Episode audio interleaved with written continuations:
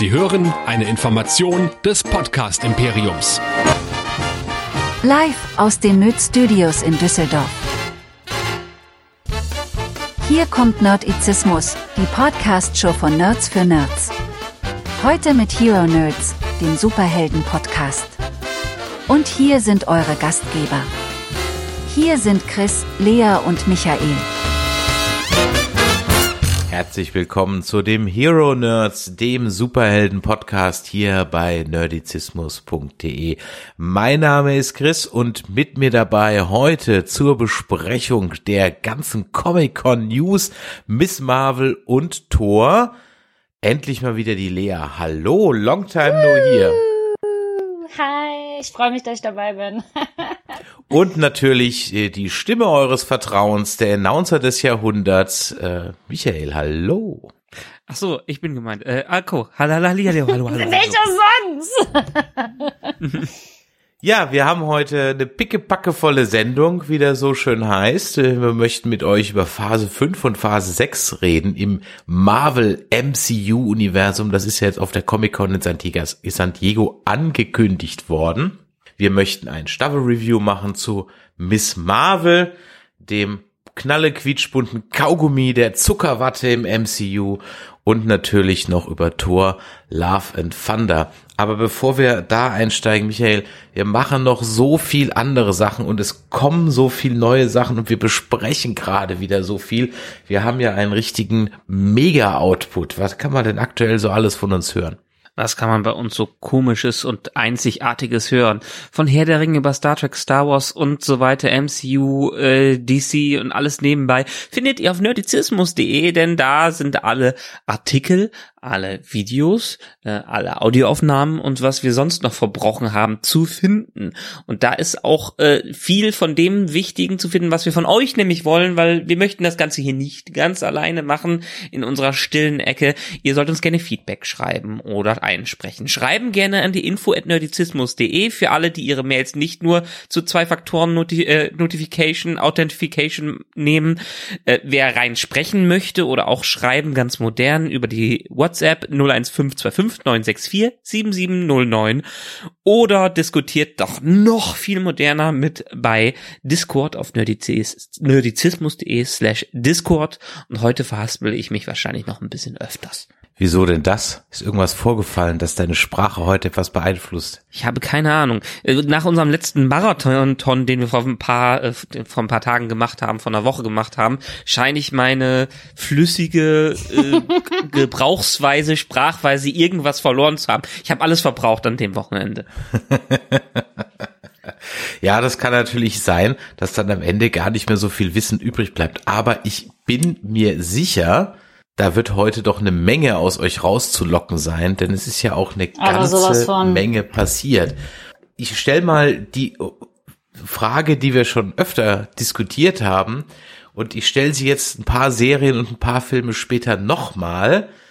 Superheldenmüdigkeit, Marvel Fatigue. Ist sie da? Seid ihr wieder wach? Seid ihr wieder eingeschlafen? Oder wie sieht's aktuell aus? Vor allem im Hinblick auf die Ankündigungen Phase 5 und Phase 6. Zuckt da was bei euch oder nehmt ihr das eigentlich eher so kopfnickend oder bestenfalls irgendwie zur Kenntnis? Ich bin nie eingeschlafen. ich weiß nicht, was bei euch los ist, aber ich hab Bock weiterhin. wir haben jetzt nicht unbedingt das Maß aller Dinge in den letzten Filmen und Serien präsentiert bekommen, obwohl sehr viel Potenzial da war. Allerdings hat mich dann doch das Ankündigungs ähm, Massaker, was wir auf der Comic-Con erlebt haben, doch etwas wachgerüttelt und mit dem, was wir zumindest am Anfang und vom, am Ende von Miss Marvel bekommen haben, hat mich begeistert für die Zukunft und ja, dass wir dann eine Aussicht nach vier Jahren wieder auf zwei Avengers-Filme haben, die ein zwei Yes. oder drei krasse Ereignisse mit reinbringen könnten. Äh, wird spannend. Vor allen Dingen, wir haben ja uns immer wieder darüber beschwert, ähm, nicht nur wir, dass die Phase 4 von Marvel so ein bisschen Lost Focus hat. Das wird sich hoffentlich jetzt durch die ganzen Ankündigungen noch mehr ändern. Ich würde mal sagen, gehen wir doch mal die Ankündigungen durch. Ich fange mit dem kleinsten an, im wahrsten Sinne des Wann dürfen Wortes. wir jubeln? Am 10. 10. August startet auf Disney Plus erstmal I'm Groot. Eine kleine Animationsserie. Gab's Ach, auch das schon wird bestimmt ganz nett. Ja. einen kleinen, nice halt- Trailer zu. Ich, ich denke, das wird halt eher so eine Kinderserie für zwischendurch sein. Ich denke nicht, dass die relevant wird fürs MCU. In keiner Weise. Naja, das haben wir so ein bisschen bei What If auch schon gedacht. Aber Nee, ein nee, Groot nee, nee, nee, ist, nee. Ja, doch. Also What If haben wir zumindest nicht gedacht, dass das, weil es eine Animationsserie ist, entsprechend großen Einfluss aufs MCU hat. Ents hat sich anders ergeben. Allerdings ähm, ist I Am Groot, ist das jetzt in der Reihe drin? Ich glaube schon. Es sind ja auf jeden Fall Kurzfilme, die wir da präsentiert bekommen. Also nicht, Genau. nicht eine äh, klassische Serie in dem Sinne, ähm, wie, wie wir sie jetzt von den anderen Serien haben. Ich würde mehr auf Richtung Pixar animierte Kurzfilme ähm, tippen, was wir da sehen oder sehen werden. Ja. Und alleine deswegen gehe ich halt schon davon aus, dass das halt nicht großartig fürs MCU relevant sein wird. Vielleicht der ein oder andere Hint, aber ich glaube auch eher nicht. Dann geht's aber weiter mit dem nächsten großen Film, Februar 23, dann Ant-Man and the Wasp, Quantumania, den kannten wir schon in der Ankündigung, aber jetzt ist es bestätigt, worüber wir bei, bei Loki in epischer Breite gesprochen haben, was man uns da ja noch so ein bisschen verwehrt hat, nämlich Kang the Conqueror. Now it's fucking official. Hm. Hat ja auch lange genug gedauert jetzt so. Das Schöne, und das hat meiner Meinung nach das MCU im Gegensatz zu vielen anderen Filmreihen immer noch viel besser drauf, auch wenn wir vielleicht ab und zu eher so Mittelmaß bekommen, ähm, haben wir ein Momentum, was sich entwickeln kann und was sich aufbaut und was gerade durch so Ankündigungen noch mehr, äh, noch mitreißender sein kann, was andere Filmreihen nicht haben. Die haben halt die Chance, etwas aufzubauen, sich, sich zu entwickeln, ähm, wie es meinetwegen, keine Ahnung, DC zumindest bisher nicht geschafft hat, was vielleicht eher in so einer Harry Potter-Reihe da war, aber wo entsprechende Bücher schon äh, vorherrschten.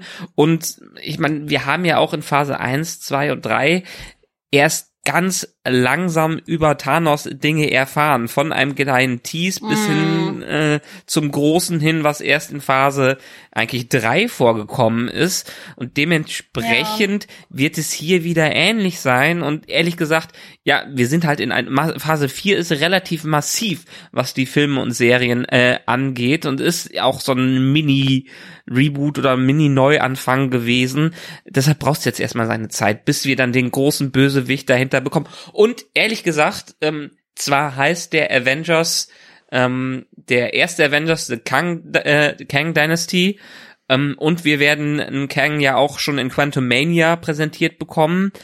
Allerdings warten wir doch mal ab, was uns da wirklich in Secret Wars erwartet und ob Kang denn derjenige halt, ist, ne? der auch dahinter noch steckt. Also und im Mai 23 haben wir dann Guardians of the Galaxy 3, Adam Warlock und Origin of Rocket steht da wahrscheinlich drauf. Ähm, Lea, du hast gesagt, du weißt gerade mal zwei Dinge über Adam Warlock, wahrscheinlich Vor- und Nachname. Genau, nee, nee, dass der halt von äh, Will Poulter gespielt wird, der schon mal einen sehr großartigen Bösewicht in, äh, in Maze Runner gespielt hat. Also das kann er auf jeden Fall. Und ich weiß, dass der zeitweise mal einen äh, Infinity-Stein besessen hat und auch irgendwie Feind von Thanos war und gegen den gekämpft hat. Das ist das, was ich irgendwie so über den weiß. Und er ist gold und leuchtet.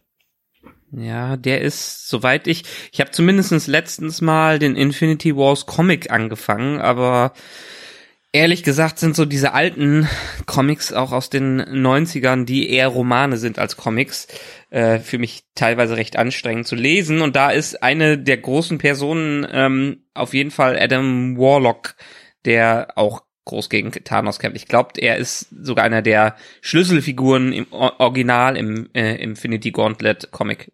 Ja, hier aber nicht. Zudem dann später mehr. Wir habt ja noch bis Mai 23 Zeit, euch ein bisschen drauf vorzubereiten. Äh, mhm. Dann kommt was, das äh, sagt einem vom Namen her gar nichts, aber wenn man dann sich anschaut, äh, um wen es da geht, dann wird's hochinteressant. Nämlich im Sommer 23 geht's bei Disney Plus mit einer Serie weiter, nämlich mit Echo. Und da geht's um einen blinden Wilson Fisk und Daredevil. Und äh, das bringt uns ja dann im Grunde genommen auch schon zu Daredevil Born Again, was im Frühling 24 kommt mit satten Uhu, 18 Uhu. Folgen. Ja, Krass, und Charlie Cox ey. als Daredevil, dass ich das noch erleben darf. Also das hat für mich alles weggehauen bei dieser Ankündigung absolut. Ich meine, ich habe in irgendwelchen Fanseiten immer gelesen, ja, ja, Marvel wird äh, Staffel 4 von Daredevil machen und die werden äh, werden ja, sie haben es äh, immer behauptet, ne? Ja, aber äh, ich meine, ich habe es verstanden, dass äh, dass Matt Murdock in Echo vorkommen wird und dass er in anderen äh, Serien vorkommt. Hier, She-Hulk wird der erste Mal vorkommen. Wir haben ja seinen Hintern gesehen in She-Hulk, genau. im neuen She-Hulk-Trailer. Ähm, aber dass wir dann doch noch äh, eine vor allen Dingen 18, eine gerechtfertigte 18 Episoden-Serie noch länger als die Netflix-Staffeln äh, bekommen, äh, die ihm dann hoffentlich genauso gerecht wird wie die Net äh, Netflix-Folgen. Das ist großartig und ich hoffe, die ersten drei Staffeln werden nicht ganz aus dem Kanon gewischt. Sie, ich weiß, dass sie sich wohl Aspekte daraus nicht ganz nehmen, aber ich hoffe, das wird nicht wirklich ein komplettes Reboot, was wir da bekommen. Also wenn sie noch Jessica Jones zurückbringen, dann feiere ich es dermaßen. Das, das, dann, dann, dann es gibt Gerüchte. perfekt. Es gibt, es gibt Gerüchte, dass Matt Murdock. Es gibt immer äh, Gerüchte. Jessica jo es, ja, es gibt Gerüchte, dass Matt Murdock nach äh, Jessica Jones sucht in einer der folgenden Serien. So, so.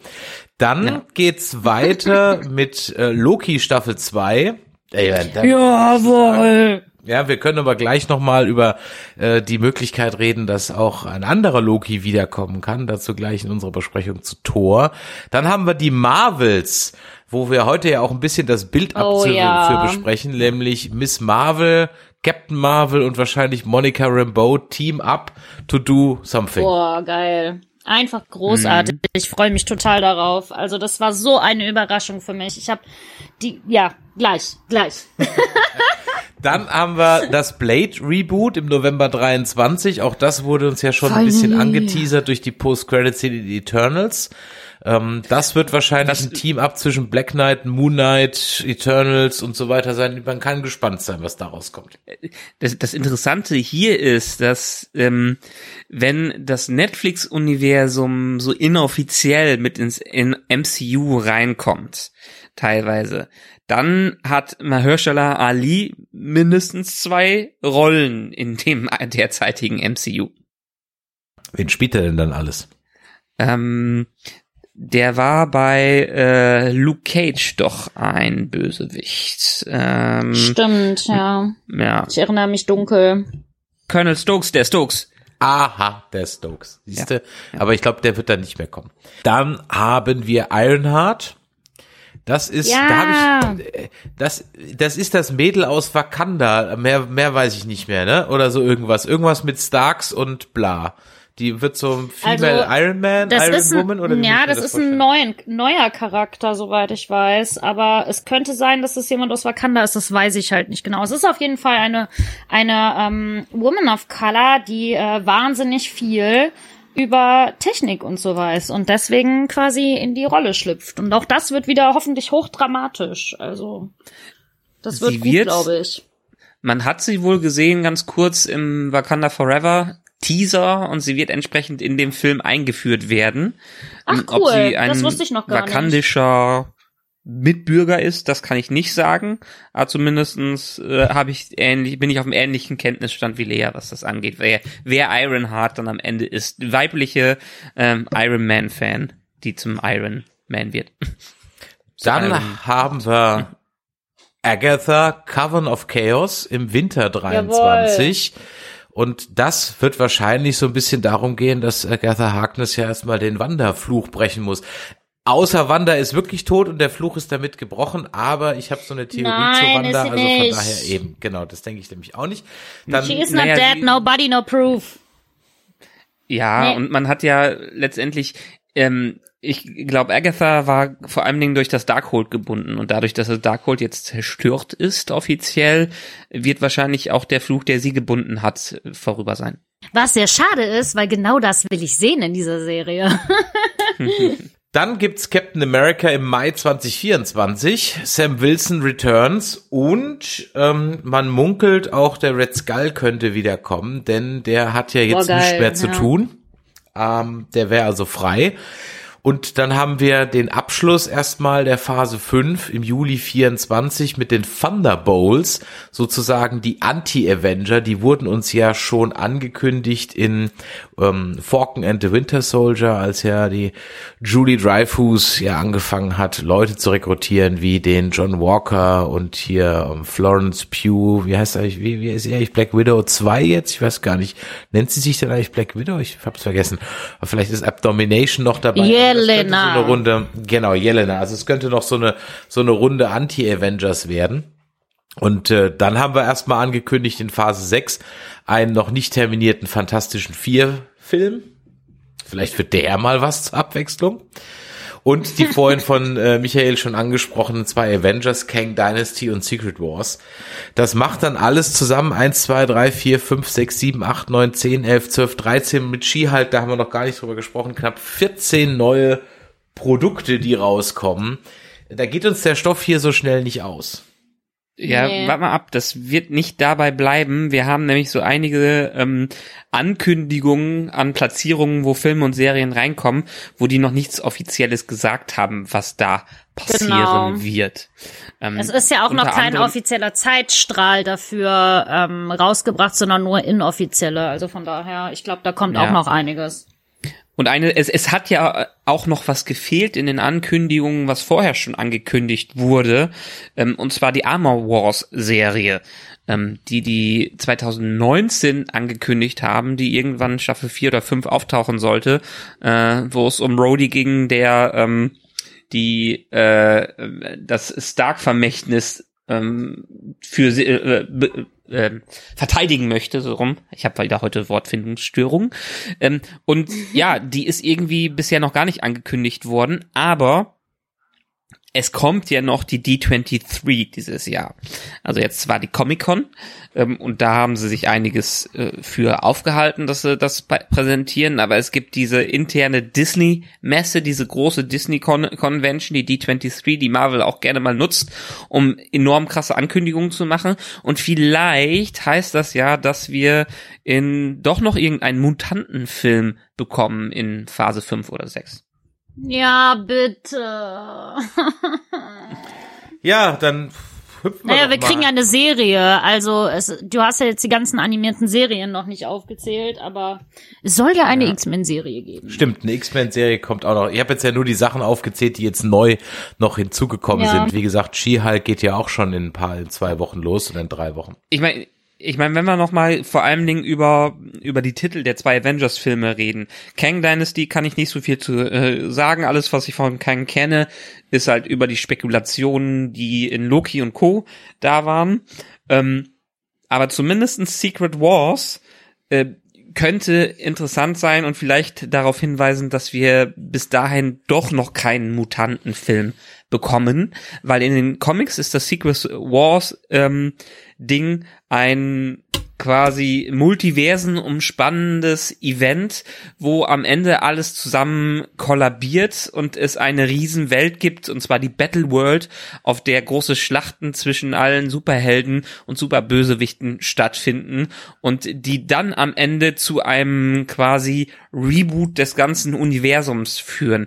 Was natürlich, so wenn man denkt, das MCU ist dann, wenn das rauskommt, ähm, schon 17 Jahre alt, äh, gar nicht so viel am Platz wäre, ein Mini-MCU-Reboot zu versuchen, wo man dann in dem Fall die Mutanten auch noch mal mehr in die Backstory mit einfließen lassen kann. Alles, was du sagst, Michael, alles, was du sagst. Ja. ähm, Ich will es aber mal noch zum zweiten Mal ansetzen, bevor ich zum dritten Mal ansetze. Ähm, ihr kommt dann sowieso gleich Ich wieder. gebe ins dir auch noch mal ein viertes. Mal zum Ansetzen. Ja, nee, nee, nee, nee, nee, nee. Ich sehe schon wieder, die, dass die Verweildauer schon wieder runterdroppt, wenn ihr, wenn ihr wieder ins Verzelle kommt. Ähm, da dürft ihr ja auch nämlich gleich, denn ich will jetzt mal ähm, den Bogen schlagen zu der ähm, zweiten Mutantin ja sozusagen, denn die erste war ja eigentlich Wanda, äh, so ganz äh, offiziell hinten rein dann durch die Faust ins Auge noch bestätigt, nämlich äh, zu unserer äh, Kamala, ja, die unerwartete, ich habe es gesagt, Zuckerwatte des MCU, äh, Miss Marvel, äh, eine Serie, äh, die es dem Forever Not Girl und mir in sechs Folgen mal so richtig angetan hat. Und äh, das, das war ja, das war ja sensationell. Also ich Jetzt hab, muss ich dich Also selten so unerwartet, unerwartet? Ja, weil ich, ich, ich Das kannte doch- die ja, also, ich kannte die ja nicht und Ach das hätte ja okay. auch irgendwie eine, eine Beverly Hills 90210 Gedönse sein können, ja. Äh, Es Jetzt hätte ja auch ja sein können, dass es keine, kein wieso- Ü40er abholt. Wieso ist denn Wanda der erste, äh, der erste inoffizielle Mutant dort? Naja, weil sie ja ähm, ihre Mutation nicht, äh, also weil weil sie ja ihre Mutation ja natürlich bekommen hat und nicht durch die ähm, Experimente vom Dr. Schreck oder Aber wie der hieß. Moment, Moment, äh, wann, wann hat, wir haben ja nicht wirklich, also wir, es wurde ja bestätigt, dass Kräfte schon da waren, aber es wurde noch nicht gesagt, es wurde noch nicht mit Mutanten in Verbindung gebracht in dem Sinne. Noch Ja, nicht so das stimmt schon, es aber es ist, ja. es liegt halt sehr nahe, ne? Genau, also, es, es wurde liegt- mehr als nur impliziert. Ja, es Ich wurde meine jetzt bei Ka- impliziert, aber wir haben nicht ausgesprochen Ja. bekommen, wie bei Miss Marvel hier, ne? Naja, aber bei, bei Miss Marvel wurde ja auch nicht ausgesprochen, dass sie, also da ging es um eine Mutation. Es kann genauso aber- gut ein Inhuman sein, weil das auch eine Mutation ist. Und ein Inhuman Nee, ist sie nun mal in den also- Comics. Ja, aber das, was ist ja schon die das Mutantenthema bestätigt, ist einfach äh, der der Name, eine Mutation und die Musik, die im Hintergrund gespielt hat, und zwar der Riff vom X-Men 97 Intro. Und das ist, ich meine, sie haben ja auch schon in der Szene von ähm, äh, Professor X in äh, Doctor Strange 2 auch schon dieses Riff verwendet und das ist dann einfach das vielleicht das Mutanten-Theme. Ich meine, bei Spider-Man haben sie das alte Spider-Man-Theme im MCU jetzt genommen und wieso nicht eins der beliebtesten Themes aus den äh, aus den animierten Serien jetzt für die X-Men. Ein Träumchen. Können wir trotzdem mal von vorne anfangen. Das wäre ganz nice, so. Wenn wir mal so für alle, die auch jetzt so zuhören, ja, das wäre echt ganz cool, wenn wir von vorne anfangen würden. Also, nochmal, und jetzt bin ich schon beim dritten Mal, äh, mich hat das Ding voll abgeholt und damit habe ich nicht gerechnet. Dass es Lea, dass es dich abholt, das war mir klar. Ähm, deswegen, äh, du hast, du kanntest Miss Marvel auch schon als Character vorher oder ist dir die auch erst durch die Serie so richtig bewusst geworden? Nee, nee, also ich habe äh, damals, als die Comics angekündigt wurden, dass sie nach Deutschland kommen, haben sofort den ersten Comic gekauft, weil ich die, ähm, also diese diese Idee dahinter so toll fand. Es hieß halt immer nur, ja, lies die mal, die sind voll ähm, voll divers auch, ne, nicht nur weiße Superheldinnen. Ähm, dann gibt es eine Superheldin, die quasi auf Fanfictions steht. Also das war für mich halt alles Grund genug, die Comics zu lesen. Und meiner Meinung nach sind das bis heute die besten Comics, die Marvel halt gemacht hat. Die sind so unterhaltsam, so gut und zugänglich für Neueinsteiger und einfach echt spaßig, dramatisch, lustig. Die haben alles, was ich will. Wird denn die Serie dann den Comics gerecht? Ah. Ah, Also sagen wir okay. es mal so. Sagen wir es mal so. Die erste Folge fand ich unfassbar gut. Da dachte ich, oh mein Gott, wenn das jetzt so weitergeht. Die zweite fand ich dann schon so, hm, dann hat's mich mittendrin komplett verloren. Äh, und die letzte Folge fand ich wieder richtig gut. Aber ähm, ja, es ist, also es ist sehr weit von dem halt weggegangen, was in den Comics tatsächlich passiert. Was ich nicht schlimm finde. Aber es war irgendwie dann zu absurd, zu langatmig, zu langsam. Also, keine Ahnung, es hat mich einfach Tempo verloren. Und das war eher so der Grund, warum ich sage, die Serie war für mich echt solide, hat Spaß gemacht, aber wird jetzt leider nicht meine liebste Marvel-Serie sein. Da bin ich echt ein bisschen traurig drüber. Aber kam denn die Message rüber? Also auch in dem Maße, wie es in den Comics dann rüberkommt? Ja, in der ersten Folge. In der Okay. ersten Folge, aber danach halt nicht mehr so, weil ich finde, Kamala verliert sehr dieses Fangirl sein und das ist so ein unfassbar wichtiger Bestandteil in den Comics. Die weiß einfach alles über die Avengers und dadurch kann die sich halt auch Hilfe holen und all sowas. Klar, das kann man jetzt nicht in der Serie zeigen, weil es geht um sie. Und ich finde, sie haben eine gute Lösung gefunden für ihre Origin-Story. Auch ähm, die Charaktere, die alle da sind, die sind fast genauso wie in den Comics. Was mich aber vor allem begeistert hat, war, dass sie ähm, die Charakterdynamik zwischen ihr und den Eltern ein wenig verändert haben. In den Comics sind die Eltern auch sehr streng, aber Kamala erzählt ihnen auch nicht, was los ist. Und äh, das fand ich toll, dass das in der Serie anders gelöst wurde. Und vor allem, dass die Eltern dann so accepting waren. Das, also da habe ich geweint bei der Szene wirklich, als die Mom ihr dann das richtige Kostüm gegeben hat. Ich fand das so schön, eben weil ich aus den Comics nur diese strenge Person halt kenne. Also das fand ich echt toll. Michael, wie ging's dir bei Miss Marvel? Kann ich so ziemlich alles bestätigen, was die Lea gerade von sich gegeben hat. Ähm, ich habe das ganze Ding um die Comics, ich glaube, das war irgendwann um die 2010er, 2011er Jahre, ich bin mir gerade nicht, äh, nicht mehr sicher, habe ich mitbekommen und fand das auch ganz spannend, was da im Netz dann darüber berichtet äh, wurde. Da ich Marvel Comics nie wirklich gelesen habe, außer die ähm, die Marvel Zombies Geschichten, ähm, wusste ich jetzt auch nicht allzu tief. Ich bin, wie ich es ja schon öfter gesagt habe, eher Wikipedia-Leser, was die Marvel, Marvel Comics äh, angeht, weil einfach zu viel, zu viel Hintergrund hinter allem ist. Ähm, Genau. Äh, die, die erste Folge hat mich total abgeholt. Es war so eine Mischung für mich aus Scott, Scott Pilgrim und Spider-Man mit ganz viel MCU drin. Und Scott Pilgrim ist einfach einer meiner liebsten äh, Filme, auch wenn der im Rückblick an vielen Stellen mittlerweile auch problematisch ist wie vieles andere.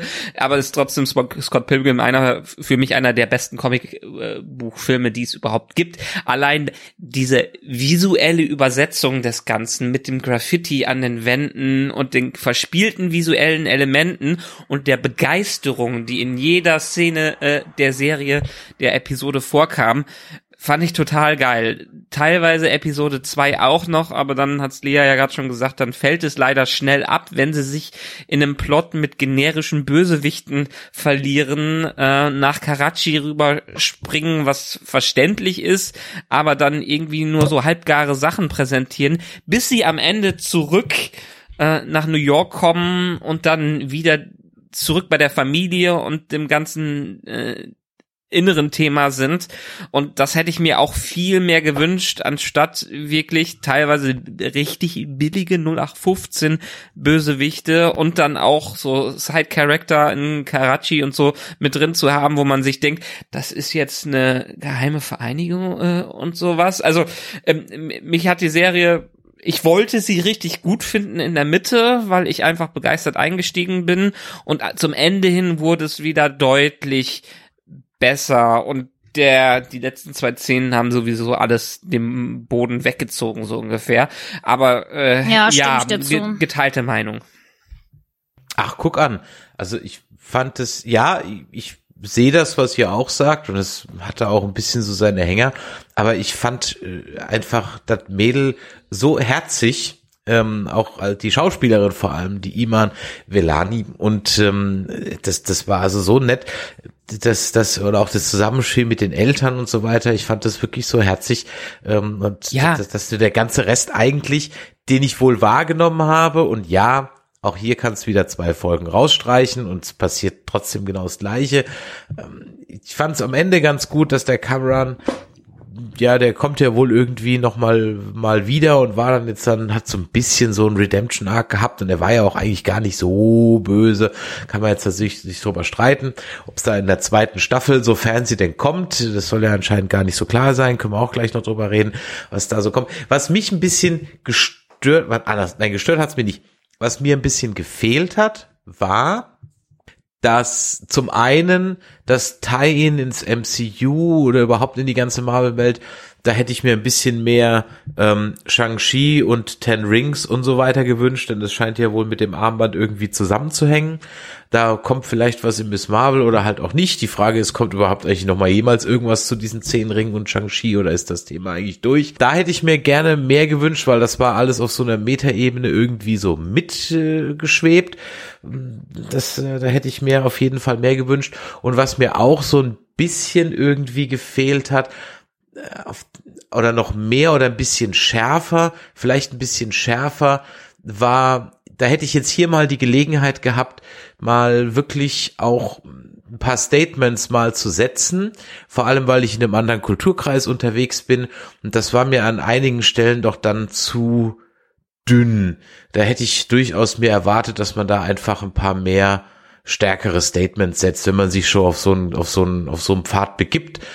Da war mir das ehrlich gesagt ein bisschen zu dünn. Da hätte ich mir mehr, mehr gewünscht. Äh, man hat dann immer so, so zeitgenössische Zitate reingebracht. Also da fiel, fiel dann so das Wort Lockdown oder Peaceful Transition of Power. Ja, alles, was gerade so Schlagworte in den USA sind, immer so in so einer, in so einer Textzeile. Und man muss sich dann teilweise dann halt auch, klar, man sieht natürlich, dass diese ähm, Damage Control Unit, vor allem, das war ja dann, glaube ich, die eine Schauspielerin aus Orange is a New Black, ähm, dass die sich natürlich äh, in der in der Moschee aufhört wie die Axt im Walde. Aber gerade dieser ganze ähm, religiöse Teil und was damit so zusammenhängt, das kam mir ehrlich gesagt viel zu kurz. Ich fand das dann in in Pakistan ganz interessant, aber das war halt auch so halt die Disney-Version von Karachi. Also äh, die Theme Park-Version davon. Da fand ich aber dahingehend die ähm, Love Story zwischen Gott hieß die Aisha, ne? Aisha und dem Walid oder Hassan, Hassan, Hassan, Hassan ist der, glaube ich. Ähm, die fand ich super schön inszeniert, die fand ich richtig toll. Aber ich habe mir gedacht, ich hatte mir ein bisschen mehr kräft oder andersrum kräftigere politische Statements erhofft. Da kam gar nichts. Also es muss ja jetzt nicht gleich ja, es ist halt trotzdem, sein, aber es war doch ja, sehr Es ist halt trotzdem Marvel, ne? Und Marvel versucht halt doch dann eher nicht so politisch zu sein, um ganze Statements zu setzen, so mm. richtige Statements. Ist das denn im Comic ja. ein bisschen stärker? Mm, also, soweit ich das in Erinnerung habe, wird da schon ein bisschen mehr genauer drüber erzählt. Aber da halt noch nicht Lockdown und all sowas mm. war zu dem Zeitpunkt und so. Also, äh, es geht äh, für Kamala häufig darum, die Ausländerin zu sein und äh, vor allem, weil sie Amerikanerin ist und auch Pakistani, wie sie das unter einen Hut kriegt. Also, das spielt eher so mehr die Rolle. Genau, und das, das, das kam halt völlig zu kurz, ne? Genau, das da hätte ich mir mehr gewünscht. Auch da mehr, äh, total mehr gewünscht, weil, ja, wie du so mein, äh, gerade meintest, es ist sehr Larifari, was die Statements anging. Und dadurch, dass wir ja mehr oder weniger die Bestätigung jetzt von Mutanten im MCU haben, hätte man das das noch stärker verbinden können. Also einfach diese Außenseiterposition, die von Mutanten ja generell in diesem äh, in dieser Welt eingenommen wird, hätte man noch mehr betonen können. Und was für also für mich waren stark in dieser Serie äh, die ganzen Familienthemen, ähm, alles, was so mit ihrem Freundes- und Familienkreis zu tun hatte. An dieser Folge, Absolut. wo die Hochzeit gezeigt wurde, die fand, das fand ich ganz großartig und das hat mir richtig Spaß gemacht, dazu äh, zuzuschauen, da äh, da einen Einblick, zwar in der, wahrscheinlich in der Disney-Variante des Ganzen zu bekommen, aber das fand ich faszinierend, ähm, die für mich dann doch meist eher wo ich wenig Berührungspunkte habe, fremde Kultur, ähm, in dem Sinne mitzu, äh, mitzubekommen. Und ähm, das hätte für mich auch noch mehr der Fokus sein können. Gerade diese, diese Selbstfindung, die ja eigentlich fast nur in Episode 1 stattfindet äh, von ihr, auf die Serie auszudehnen. Und meinetwegen lasst dann diesen ominösen Bösewicht im Hintergrund weiterhin Damage Control sein, ähm, die äh, versuchen, die Nachbarschaft da zu unterdrücken ähm, und äh, auf die einzugehen, weil äh, weil's, ähm, äh, weil es alles aus dem Islam kommt und weil es eine Moschee da ist und diese typischen Szenen hätte man richtig krass da reindrücken können, mit ihrer persönlichen Identität verbinden. Und dann hätte man sich einmal dieses äh, Wischiwaschi MCU Bösewicht Ding sparen können, weil ganz ehrlich diese also diese Jin Erstens war, war die Hälfte der Sachen, die die da gemacht haben, völlig überhaupt nicht nachvollziehbar, auch im Nachhinein noch nicht, hat, macht, hat das alles keine Hand und Fuß. Und ich habe schon gesagt, die, äh, diese ähm, Red irgendwas, diese Vereinigung da in Pakistan. Red Dagger. Red Dagger, das waren zwei Leute, die wir kennengelernt haben, von der einer, in dem einer ein Teenager war und angeblich soll das so eine Ja, weltumspannende Organisation halt. sein und das ist so eine Teenie-Gruppe, da die, die da auftaucht. Das, man, die haben im Hintergrund immer dafür, darüber ge, geredet, dass alles so geheimnisvoll äh, wäre und dass alles äh, viel Bedeutung hat. Aber das kam für mich eher in so einer Szene wie dem auch auch ganz toll, dem Rückblick in die, das war das 30er Jahre oder wo die ähm, äh, wo das da stattgefunden hat in die äh, wieder äh, in die Teilung Pakistans, Teilung Indiens. Ähm, das hat mich auch total mitgenommen und bewegt, aber davon war einfach dann am Ende viel zu wenig äh, drin und das wurde von dem Rest leider zu sehr verwässert. Und das wurde halt dahingehend leider ein bisschen dünn ausgeschlachtet, als dass ich von einer Bekannten weiß, die äh, aus Indien kommt und äh, die letztens dann erzählt hat, dass sie da total andocken konnte, weil sie halt diese gleiche Geschichte nur umgekehrt hat. Ne? Es gab ja dann diese großen Austausch sozusagen, die Hindus aus Pakistan oder den neu gegründeten Pakistan mussten ja dann fliehen nach Indien und die Moslems aus Indien mussten dann fliehen nach Pakistan und so weiter und die haben halt den Weg von Pakistan nach Indien gemacht. Die konnte da voll andocken. Und jetzt glaube ich aber, dass das für den durchschnittlichen Zuschauer und gerade für den durchschnittlichen Ami, ja, ähm, äh, dafür, da musst du schon ein bisschen, also fast ein bisschen Kolonialwissen mitbringen, um da wirklich dahinter zu kommen, was das jetzt gerade für eine, für eine schlimme Zeit war. Ansonsten war es schlicht und ergreifend einfach nur ein voller Bahnhof. Ja, ist ein bisschen zu wenig, ne? Ist ein bisschen dünn einfach. Ja, und da hatte ich mir einfach, dann dachte ich mir, okay, wenn ihr diese Fässer und diese Themen aufmacht, dann spielt's halt richtig. Und dann bin ich bei dir, Michael, da hätte ich halt den ganzen Gin-Kram eigentlich nicht gebraucht.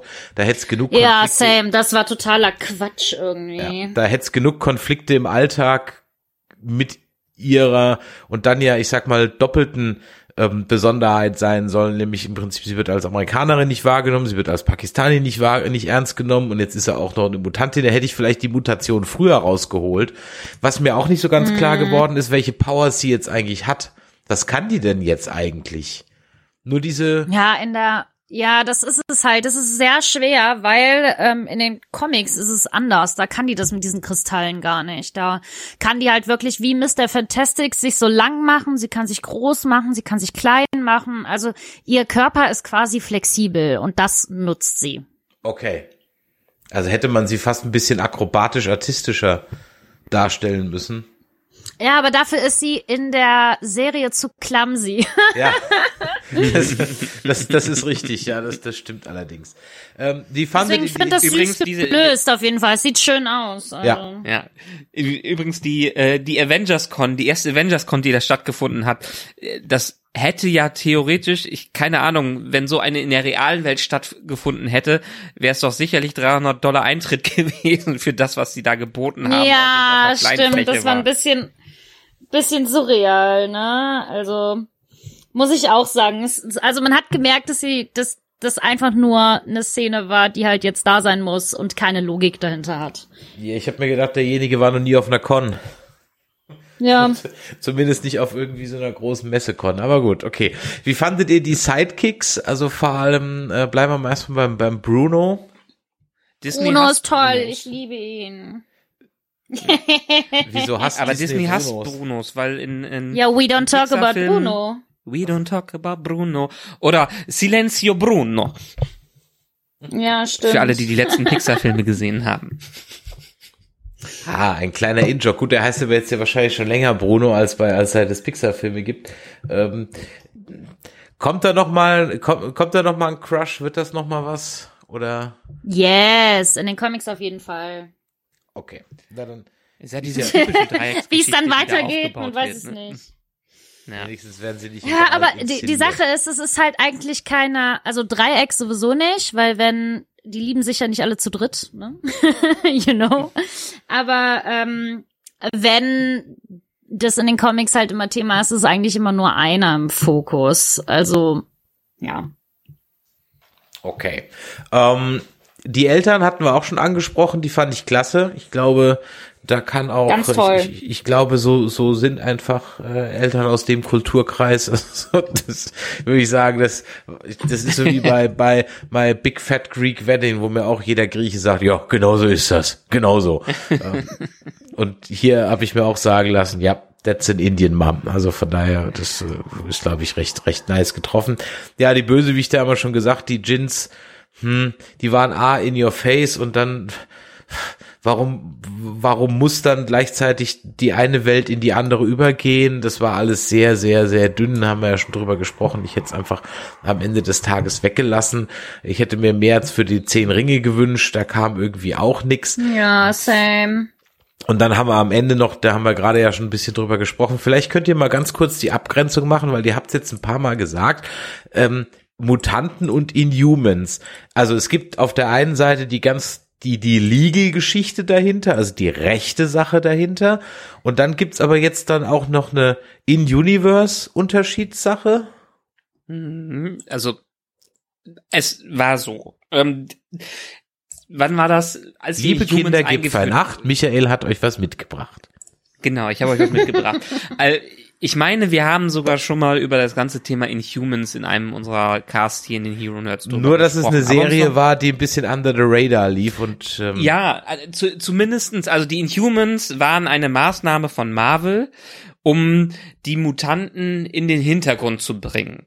Äh, weil gerade auch als ähm, die dann im MCU ein bisschen erfolgreicher geworden äh, sind, hatten die keine Möglichkeit, die Mutanten in Marvel-Filmen aufzutreten, weil das zu der Zeit in Besitz von Fox war, die noch nicht im Besitz von Di äh, Disney waren.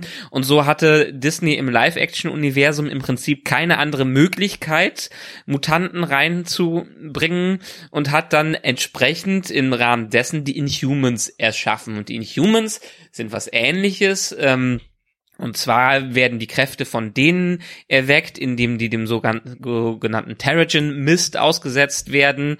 Und dann wird ein, äh, ein paar Bestandteile in ihrem Körper werden erweckt, die dann die Kräfte holen. Das hat ähm, mit den mit den Kree ganz stark. Die schon immer da waren auch, ne? Also Genau. Die, äh, die Kree haben irgendwann mit Menschen experimentiert und haben äh, die entsprechend verändert und über die Jahrtausende hat sich dieses, dieses Inhuman-Gen oder diese, in, es ist kein Gen, es ist noch irgendwas anderes, die Bestandteile äh, für Inhumans haben sich verfestigt und die konnte man halt nur aktivieren, indem man halt in, im Staub von gewissen Kristallen ausgesetzt äh, war. Und Marvel hat entsprechend zu der Zeit mehr in den Comics äh, versucht, die Inhumans zu pushen und zu stärken und hat es dann entsprechend auch damals als Film erst angekündigt und dann in der TV-Abteilung als Serie gemacht. Die Serie war eine absolute, totale und leider hoch hochkatastrophale Katastrophe und es tut mir immer noch leid für Anson Mount, dass er in dieser Serie mitspielen musste und jetzt in Doctor Strange 2 auch so verwurstet äh, wurde. Ähm, und jetzt fahren sie so langsam die Inhumans wieder zurück. Erstens, weil die Serie gefloppt ist und zweitens, weil sie die Rechte an den Mutanten haben und jetzt mehr oder weniger keinen Grund mehr dafür haben, nicht die Mutanten wieder in den Vordergrund zu stellen. War übrigens auch bei anderen äh, Properties von denen so, ähm, weil die keine Rechte mehr an den, äh, keine Live-Action-Rechte an den Fast Fantastischen Vier hatten, haben die damals auch die Comics von den Fantastischen Vier deutlich runtergefahren, was das, äh, was das anging und haben viel weniger mit denen gemacht, als es die mit ihrer First Family eigentlich machen sollten. Kann ich nur zustimmen in allem. Dann, dann wissen wir also auch das. Wissen wir denn schon, ob es äh, außerhalb von den Marvels, also dem Film, den wir ja für äh, Juli 23 avisiert haben, ob es denn jetzt schon weitergeht? Ich habe irgendwie mal gehört, so ganz so dolle lief das irgendwie nicht quotenmäßig, die Miss Marvel. Ja, es Doch, wurde aber auch schon. zum schlechten Zeit. Nee, quotenmäßig ist es doch die ersten paar Wochen war es doch völlig im Keller. Danach Ja. ging's halt Ja, wieder hoch, ne? Aber die die das war halt einfach das Problem, das zu releasen. Du kannst halt nicht mit Obi-Wan und all diesen Serien gleichzeitig dann Miss Marvel releasen, ne? Ja, also sie haben es zumindestens äh, vordergründig ein bisschen verfeuert. Ähm, allerdings müssen wir jetzt äh, auf die Quoten nämlich genauer schauen. Die allgemeinen Quoten sind längst nicht so gut wie bei allen den ganzen anderen Serien. Ja, definitiv. Aber in der Zielgruppe der keine 18 bis 27-Jährigen oder die, die in der Demographic, die die dafür definiert haben, ist das die bisher erfolgreichste Marvel-Serie. Rechtfertigt das dann also eine zweite Staffel? Ähm, Ja, wir also werden es halt nicht ja, wissen, weil Ja. die Marvels, die, also The Marvels The kommen Marvels. ja jetzt erstmal. Die Marvels, äh, wie, wie die deutschen Comics es immer gesagt haben. Also du meinst, also die, wenn wenn die den den Test im Kino bestehen, dann unter Umständen gegebenenfalls eventuell. Ja, eher das. Also ich kann gehe davon aus, dass wir hundertprozentig nach eine zweite Staffel werden wir bekommen, ähm, weil wie gesagt in der entsprechenden Demografie, an die das gerichtet ist, eigentlich waren die dann am Ende doch ziemlich erfolgreich. Dann haben die die The Marvels vor, wenn dieser Film nicht komplett floppt oder floppen sollte, äh, haben, haben immer noch einen ähm, sehr diversen Super, äh, sehr viele diverse Superhelden, die hier noch weiterverwendet werden können und die die nicht einfach so fallen lassen. Also es ist es ist kein Eternals-mäßiger Flop hier, ne? Also definitiv nicht in der Richtung. Es ist halt nur in der Allgemeinheit etwas Mauer gelaufen, aber vielleicht äh, ist es dann auch entsprechend, weil wir dermaßen viele MCU-Produkte gerade bekommen, äh, wichtig, die noch mehr auf die einzelnen Zielgruppen auszurichten, anstatt wirklich immer alle abgreifen zu wollen. Hm.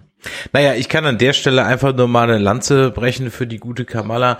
Und es ist mit den sechs Folgen, wie gesagt, es zieht sich vielleicht ein bisschen in der Mitte, aber wenn ihr das durchbinscht äh, an einem Wochenende, dann habt ihr da definitiv euren Spaß. Und ich glaube, ich habe nicht ein einziges Mal die deutsche Synchro mir reingezogen, aber ich glaube, das macht an der Stelle wirklich ganz, ganz, ganz, ganz wenig Sinn, denn es lebt unglaublich viel von dieser Schrulligkeit äh, der Mutter und des Vaters. Und da braucht man einfach auch diesen indischen Akzent äh, im Englischen, sonst macht's einfach nur halb so viel Sehe ich Spaß. nicht so. Ja, Sehe ah, ich ich nicht glaube so. schon. Hast du Gar auf Deutsch nicht. geguckt? Also Wie werden die denn? nicht. Ich sprechen auf die Deutsch da hoch, komplett geguckt. Sprechen die da Hochdeutsch oder haben die da spricht das alles Kaya Jana? Zum Glück spricht es nicht alles Kaya Jana. äh, ich finde das nämlich immer ganz schlimm. Ähm, nee, es ist alles super übersetzt. Meiner Meinung nach, ich bin allerdings, ich habe mit der Sprache absolut gar nichts am Hut, sodass ich das nicht beurteilen kann. Ich kann nur als deutsche Kartoffel sagen, ich finde, das klang alles sehr toll und authentisch. Also sie haben auch, die sprechen es aber schon mit Akzenten im Leichten. Ohne dass es jetzt veräppelt wird, ne? Achso, die sprechen ganz okay. Ja, nee. Okay. Also die sprechen normal. normales Hochdeutsch. Also was heißt normal? Sie sprechen Hochdeutsch, Punkt. Okay, Punkt. Hochdeutsch Okay, das hätte ja sein, normal. okay, deswegen, das hätte sein können, dass sie sich so einen fake-indischen Akzent geben, das, wie man, wenn man ja Nee, gerne bloß normal- nicht, das ist ja eben, genau, das, das, ich wollte gerade sagen, das, das finde ich in Synchros immer ganz schlimm, wenn dann äh, Chinesen immer so ein, oder es gibt, es gibt so einen, einen Sprecher, der immer alle Asiaten spricht im Deutschen und der gibt dem immer Hm. den gleichen Akzent. Ich kann jetzt gerade spontan nicht nachmachen, aber es ist schrecklich. Es es es Nee, grausam. bitte mach das auch nicht nach, weil das ist nicht so cool, wenn du das nachmachst. Ähm, ja, also wie gesagt, das äh, von daher ist ja gut, wenn sie, wenn es auf. Aber dann, dann finde ich, dann geht einem schon ein bisschen was unter. Deswegen kann ich an der Stelle und ich bin ja nur weiß Gott kein nicht so an der Stelle durchaus empfehlen, auch ins Englische mal zu wechseln. Was ich jetzt auf Ähm, Englisch geguckt habe, ja, hast du da noch was, Michael? Ja, ich habe generell, bevor wir jetzt zum Film überspringen, Ja. ich meine, wir haben zwar ähm, noch ein paar Serien äh, vor uns, die jetzt kommen, jetzt im, im Rückblick, wie würdet ihr denn ähm, jetzt äh, die bewerten? Weil welche Serie hat euch von, wir haben WandaVision, Falcon Winter Soldier, Loki, What If, Hawkeye, Moon Knight und Miss Marvel.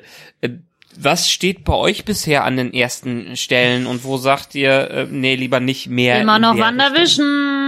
Immer noch WandaVision. Und das Ja. wird sich auch nicht ändern. Außer es kommt noch eine neue Wanda-Serie. Also meine Reihenfolge ist da auch WandaVision Loki und aber ehrlich gesagt auf Platz drei einfach, Ja, weil ich bei mir sehr auch. gut unterhalten wurde, kommt dann für mich Miss Marvel. Da war ich einfach so gut unterhalten. Ähm, und das war dann auch kurz und knackig und wurde nicht noch irgendwie auf 20 Folgen ausgenudelt oder so. Wie gesagt, vier Folgen hätten es auch getan. Aber vom Unterhaltungswert her und von dem, wie es mich abgeholt hat, fand ich das bei mir jetzt auf drei. Also ja, Falcon and the Winter Soldier war ja halt einfach nur, hm, Just Another Day in the Office, What If, da waren halt auch nur zwei Folgen gut und ähm, äh, Moon Knight, ah, Moon Knight hätte einfach ein, nur, nur ein 90-minütiger Film sein können und fertig. Das war, ja, ja, das stimmt, das stimmt. Also ich muss ja sagen, bei mir ist ehrlich gesagt an erster Stelle mehr oder weniger Hawkeye. Ähm, weil das für mich bisher die konsistenteste Serie in den ganzen Serien war und ich mich sehr gut unterhalten äh, gefühlt habe bei Hawkeye. Also für mich war das durchgängig am hochwertigsten und erst dann kommt äh, WandaVision, Loki und Miss Marvel.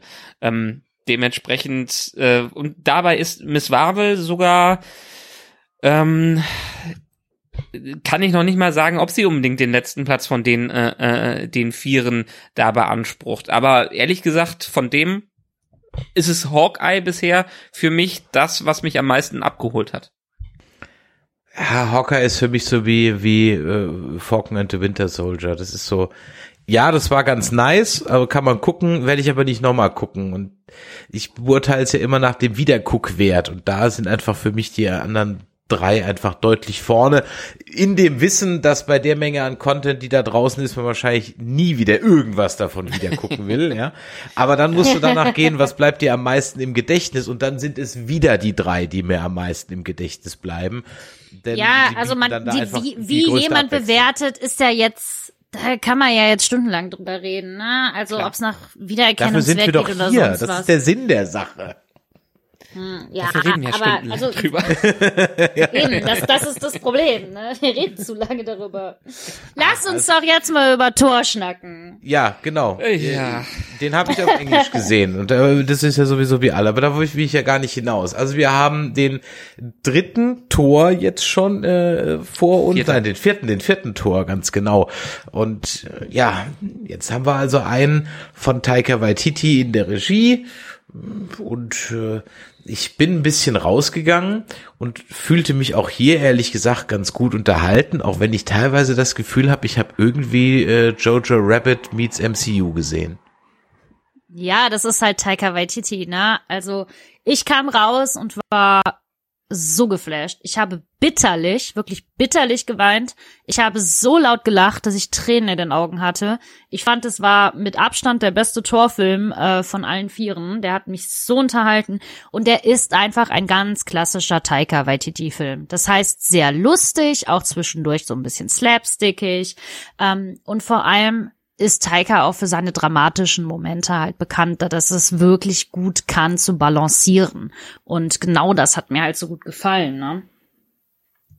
Das ist interessant. Wir haben jetzt drei sehr unterschiedliche Meinungen, weil ich bin leider auch in den Wochen, nachdem ich diesen Film geschaut habe, ziemlich enttäuscht äh, von dem, was mir da präsentiert wurde, weil es ist nur, also ich liebe Tiger Waititi, alles was er macht in der Art und Weise. Thor Ragnarok ist für mich immer noch einer der absolut besten MCU-Filme. Ähm, hier mit, bin ich mit einem sehr flauen Gefühl aus dem Kino äh, rausgegangen. Ja, ich habe mich amüsiert, ich habe auch gelacht, aber für mich haben sind mehr Jokes genauso viele Jokes daneben gegangen, wie genauso viele Jokes gelandet sind. Ähm, Thor Ragnarok hatte für mich eine wunderbare Mischung aus äh, Drama und Slapstick und Comedy. Aber für mich ist in diesem Film ähm, Thor zum Homer Simpsons verkommen, weil er einfach so doof und idiotisch geworden äh, ähm, ist und das alles jede jede zweite Szene war ein Joke und jede zweite Szene hat für mich entsprechend 50-50 nicht äh, funktioniert. Diese ganze Geschichte gehen wir gleich noch drum rein um ähm, ähm, um wie heißt sie denn jetzt? Äh, äh wieso komme ich jetzt nicht nicht auf äh, ihren Namen? Ähm, Jane Foster. Jane Foster, Entschuldigung. Ich, ich habe gerade so, so viele Namen im Kopf. Um Jane, Jane Foster Fonda war hat das für, doch. ah, lässt sich aber auch wieder rausbringen hier. Boah, äh, hat für hat für mich überhaupt nicht funktioniert, wie sie hätte funktionieren sollen. Dafür wurde alles wieder direkt untergraben durch irgendeinen Joke, der völlig fehl am Platz war. Und äh, es, es hat für mich also es waren mehrere Filme in mehrere Versatzstücke, mehrere Filme in äh, einem, äh, während ich die ganze Sache um äh, Gore the God Butcher ganz interessant war, ist dann Thor wieder komplettes Slapstick Comedy gewesen. Ähm, und Jane Foster war ein Drama, wo die Hälfte der Zeit nicht das äh, oder 90 Prozent der Zeit nicht das Drama erwähnt wurde. Und ich bin hab weiß nicht, wie es so für mich zumindestens verbockt haben. Ich kann es mir ein bisschen erklären, dadurch, dass ich mir äh, Hintergrundvideos davon angeschaut haben, wie die auf dem Set unterwegs waren und die hatten unglaublich viel Spaß dabei und man sieht es in jeder Szene an, dass die einfach nur rumgealbert haben und äh, über die Hälfte äh, improvisiert haben, was ja auch völlig okay ist, aber für mich ist dabei kein kohärenter Film rausgekommen. Voll schade, sehe ich nämlich gar nicht so. Gegenrede, Lea, Gegenrede. Naja, also man muss sich halt, man muss wirklich mit diesem Gedanken auch da reingehen. Es ist ein Taika Waititi-Film, finde ich, weil es halt diese ganz typischen Merkmale eines Films von ihm hat, wie ich eben gerade schon gesagt habe. So, dann muss man dazu aber auch beachten, dass von den Avengers schon von Anfang an, schon von Anfang an Thor immer der Blödelheini war. der war immer der Lustige, der war immer der, der so ein bisschen out of character gefallen ist und so. Er war auch immer sehr engstirnig, der hat seine Rolle gespielt, was wir alles so kennen, ne? Aber äh, man hat im, im zweiten Film schon gemerkt, dass der immer lustiger wurde. Und ich muss ganz ehrlich sagen, ich bin aus dem dritten Torfilm gegangen und habe gesagt, ne, der war mir viel zu lustig. So, bis ich dann mal auch mit einer Freundin halt drüber geredet habe, die auch meinte, aber wieso? Thor war doch immer schon lustig. Und dann habe ich mir die Filme nochmal angeguckt und sie hatte vollkommen recht. Ich weiß nicht, wo ich da mit meinen Gedanken war, aber ich glaube, ich war so ein bisschen irritiert davon, dass die ähm, Marvel-Filme halt immer ernster wurden und Thor als einer der wenigen Filme äh, rausgestochen ist. Und allein deswegen finde ich es schon toll, dass dieser Humor aus dem dritten wieder aufgegriffen wird, aber nochmal auf die Spitze gebracht wird. Ich finde, das ist so ein geiler Film, den du halt auch mit deinen Kiddies gucken kannst, wenn deine Kiddies gut auch Gruselelemente vertragen können, muss man gleich direkt Aber mal sagen. in dem Fall, Weil auch das schafft Taika wieder ganz großartig, ne? Ja, aber der Humor war doch in dem Alter, Fall sorry, aber als er auf der sein, als er auf seinen bekackten Hammer geritten ist, wie auf einem Besen, ich bin vom Stuhl gefallen. Das war großartig Ja. ich lasse mir nichts kann- anderes das, sagen. Das kann man, ehrlich, das kann man ja auch gerne reinstreuen und wie gesagt, ich bin ja auch ein Gro äh, ich habe mir alles reingezogen, was Taika Waititi bisher rausgebracht hat und ich habe an jedem Ja, Film same. riesig Spaß, an jeder äh, Serie riesig Spaß, aber hier hat das für mich äh, zu übertrieben. Es ist einfach zu sehr in Slapstick und alberne äh, rübergegangen. Szenen, die vielleicht Nee, äh, ein bisschen mehr. Drama vertra äh, vertragen hätten, äh, wurden wurden in Alter, wie viel Drama willst du denn noch? ich will nicht Wie viel viel. Drama will, willst du da denn war doch kein, noch? da war doch gar, da war doch gar kein, Das war da war doch gar kein. Das Drama. war todesdramatisch. Alter, Was ich habe so viel geheult am Ende. Diese Entschuldige, allein die ganze Hintergrundstory von Jane Foster ist ja mal sowas von dramatisch und äh, schwierig. Man, man, man Dann, hat sie einmal auf dem Krankenbett gesehen. Man hat sie einmal auf dem Krankenbett gesehen. Man hat sie nein, nein, eine, nein, nein, einmal, nein, wie nein, sie, nein, nein, nein, sie dreimal, eine, dreimal, dreimal. Das war wirklich Man hat dreimal, sie- ja. Ja, man hat sie drei, dreimal gesehen. Und ansonsten ist sie die ganze Zeit in ihrem äh, Torkostüm unterwegs und man bekommt so gut wie gar nichts mit, dass sie ja im Hintergrund einfach struggelt und Probleme hat, äh, dass ihr Das Körper hat man sowas von gemerkt. zerfällt. Doch, total. also, Das wurde es- in jeder dass sie die ganze Szene Zeit als- wieder weggenommen. nee, das fand ich nämlich zum Beispiel gar nicht, dass Witze über ihren Körper oder sowas gemacht wurden. Überhaupt nicht. In keiner Art Nein, nein, nein, Weise. das, das mein, ich Das mein, war ich meine total nicht, dass sie Witze über respectful. den Körper genommen. Ich fand, man, man hat, wie gesagt, man hat es für mich am Anfang und am Ende und vielleicht zwischendurch einmal äh, gesehen, aber diese Entwicklung war für mich äh, einfach äh, einfach nicht da. Wie, sie Ich glaube- ist ich hingekommen glaube, und hat eine- den Hammer bekommen und das das das war's. Man hat nicht äh, gesehen. wie Ja, sie aber am jetzt stell dir doch mal vor, ist du hast eine krass schwierige Krankheit und dann hast du die Möglichkeit, diese Krankheit einfach verschwinden zu lassen. Und genau das macht sie. Ich bis glaub, sie halt der irgendwann Michael- feststellt, Ich- ich was der das Michael funktioniert nicht mehr. Ist, äh, um da mal reinzugrätschen, vielleicht eine, lass uns doch mal über eine ganz konkrete Szene sprechen, die ich jetzt noch vor Augen habe und die vielleicht das ist, die ihr wahrscheinlich anscheinend ja, ich finde es gerade super spannend, äh, anscheinend völlig unterschiedlich wahrgenommen habt. Wenn der Michael sagt, da wird jede dramatische Szene durch einen Gag abgelöst, ähm, dann könnte ich mir vorstellen, zum Beispiel als sie, ähm, als man zum ersten Mal sieht, dass wenn sie den Hammer loslässt, wobei ich noch nicht ganz verstanden habe, ob sie den Hammer loslassen muss oder nicht, auf jeden Fall, wenn sie aus der Torrolle sozusagen rausfällt, dann sieht man sie ja in diesem Hotelzimmer stehen in New Asgard und sieht dann, dass sie halt jetzt schon viel mehr verfallen ist, als halt noch äh, in der letzten Szene, als wir sie ohne ohne Torkostüm gesehen haben. So und dann hast du also praktisch diese Szene, die dir symbolisiert, ah, okay, da ist wohl doch nicht alles eitel Sonnenschein und der Hammer und Molnier heilt sie wohl zumindest nicht dauerhaft und dann klopft es an der Tür und da ist halt dann äh, Brünnhilde und die blödeln dann halt rum. So. Die heißt Valkyrie, okay? Nein, sie heißt Brunhilde. In, in der Übersetzung. Ja? Ähm, und, äh, und, und, und dann blöden sie halt über die Handgranate, die dann eine Boombox ist, rum. Meinst du das, Michael? Ja, das und wie fucking funny ist das? Das ist doch genial. Ich fand das jetzt auch nicht, also da bin ich Team Lea an der Stelle, muss ich ganz ehrlich sagen. Meinst du so eine Szene oder hast du was anderes im Kopf, wenn du das sagst? Ich würde mehr von diesen Szenen gern gesehen haben. Ich möchte das nicht nur in zwei, die, die Szenen, wo man sie mit ihrer Krankheit kämpfen äh, sieht, egal ob sie in ihrer Torform ist oder nicht in ihrer Torform äh, ist, die sind Nebenszenen in zwei Minuten abgehandelt, während man sich in einem riesigen Prolog mit äh, dem Godbutcher beschäftigt.